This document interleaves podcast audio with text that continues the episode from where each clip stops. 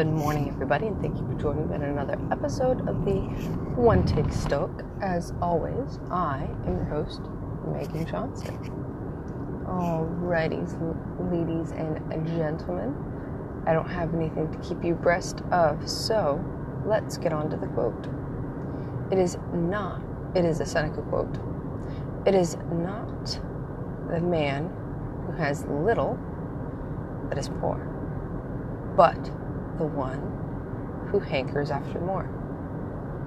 Again, it is not the man who has little that is poor, but the one that hankers after more. So, what good old Seneca is doing, I'm surprised he summed it up so quickly, is wealth has nothing to do with physical possession. And in some people's eyes, Seneca being one of them, the more you pine for, the less inner wealth you have. To be fair, this is also coming from, for lack of a better term, the aristocracy of ancient Rome. I say aristocracy I use lack of a better term and aristocracy together because the he wasn't necessarily an aristocrat because technically I think that's a little bit too not necessarily quite the right word, but it's it's good enough. Good enough for government work as they say. Regardless. This is coming from a man that has quite a large sum of money and he's saying it's not about how much you have or how little you have, it's about how much you want. And so it's just a little bit of funny juxtaposition. Juxtaposition.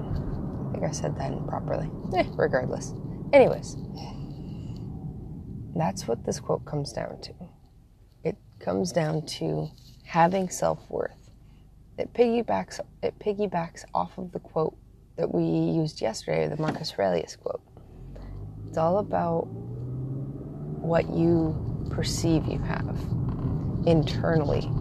This it has a lot to do with internally what we have, our internal motivation, and all that fun stuff. Because it doesn't matter if you're poor and you have nothing but you know, a few bucks to your name.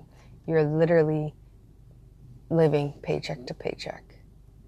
But if you want for not and you enjoy what you have, how could you not have a happy, fulfilled life?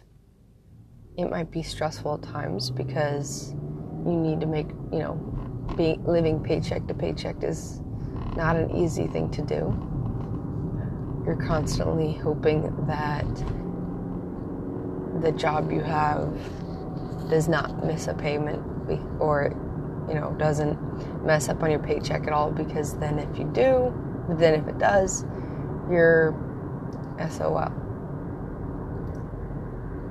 but if you are the but you you can have all that and still pine for nothing because you're happy with what you have. Contrast that with someone who has a lot of money, a lot of physical wealth, and they keep pining for more. They feel like they're missing something. Like they don't have the same human connection that they want. And instead of looking for other humans to connect with, they buy more material objects to sub for human connection. Think about that. Wealth and happiness and enjoying one's life. None of those are mutually exclusive. However, those three things do not depend upon money to get them. To an extent, yes, we need money for security. Yes, we need money to live day to day but the amount of money you bring in should not be tied to your physical wealth. To your emotional wealth, to your mental wealth. And that's the important thing. Yes, you might want to, you know, improve your lot in life and get a better job or do everything you can to make sure when bonuses come or when a pay increase comes that your manager sees you and is more than willing to give you your, you know, a very good raise or a good bonus, but the amount of money we make or don't make is not a direct reflection of the kind of character we have, the kind of person we are. It's important to note that. Because sometimes it seems like with some people that is. It's people who have money are obviously good people, and the people who don't have money are not. And I think that's a flawed view of think, a way of thinking. And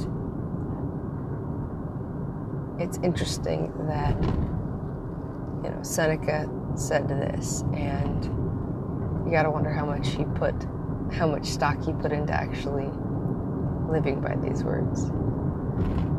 Because having money does not mean that you're not going to be happy, but having money doesn't mean you are. Same thing with not having money. Because it's all about internal wealth and internal motivation.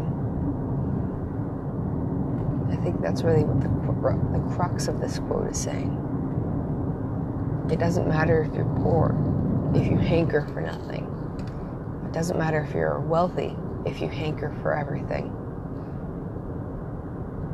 Just think about that today, guys, ladies and gentlemen.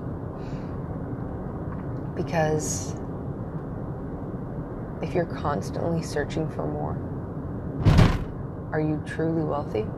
If you're constantly feeling like there's a gap between how you perceive things and how things are, take a second, reflect on it, and see if there's a way you can change it to make it to, to where you can, you know, uh, enjoy a little bit more what you have, regardless of your income status, instead focusing on the wealth of life, life's internal wealth, and how we perceive our happiness.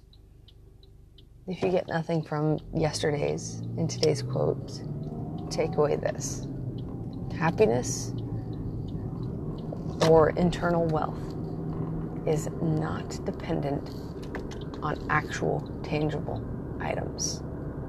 It's dependent upon what's between the ears, your mental and emotional state.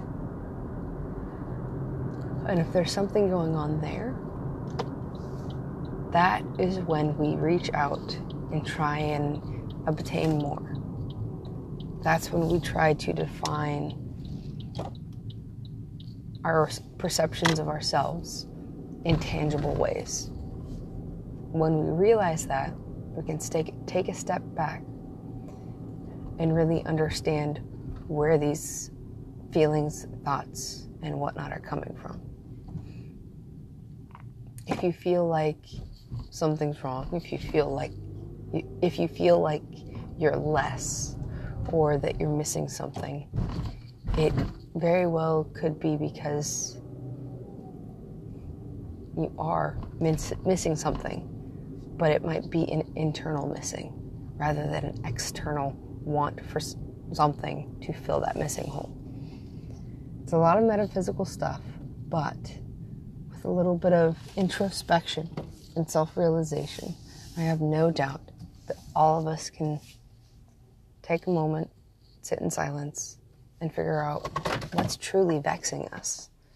Because oftentimes the thing we pine for is not the root of the problem, it's a symptom of the problem.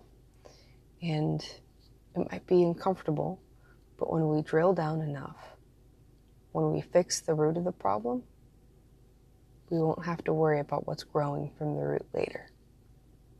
I hope that makes sense.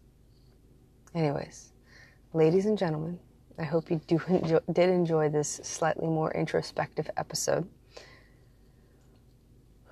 I again don't think I have anything for you, so like things to keep you abreast of. So, let's wrap up this lovely, lovely episode.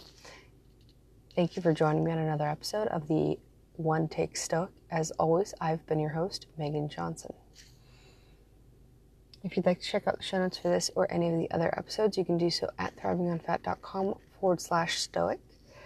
If you'd like to connect with me on Instagram, Twitter, or Facebook, you can do so at thrivingonfat. Blah.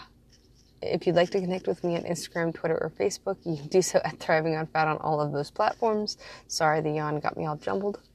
And if you'd like what you've heard, please rate, review, subscribe on your podcast podcast catcher choice. And if you feel like somebody you know can get something out of this episode, please feel free to share it with them. I think I hit all of the important points.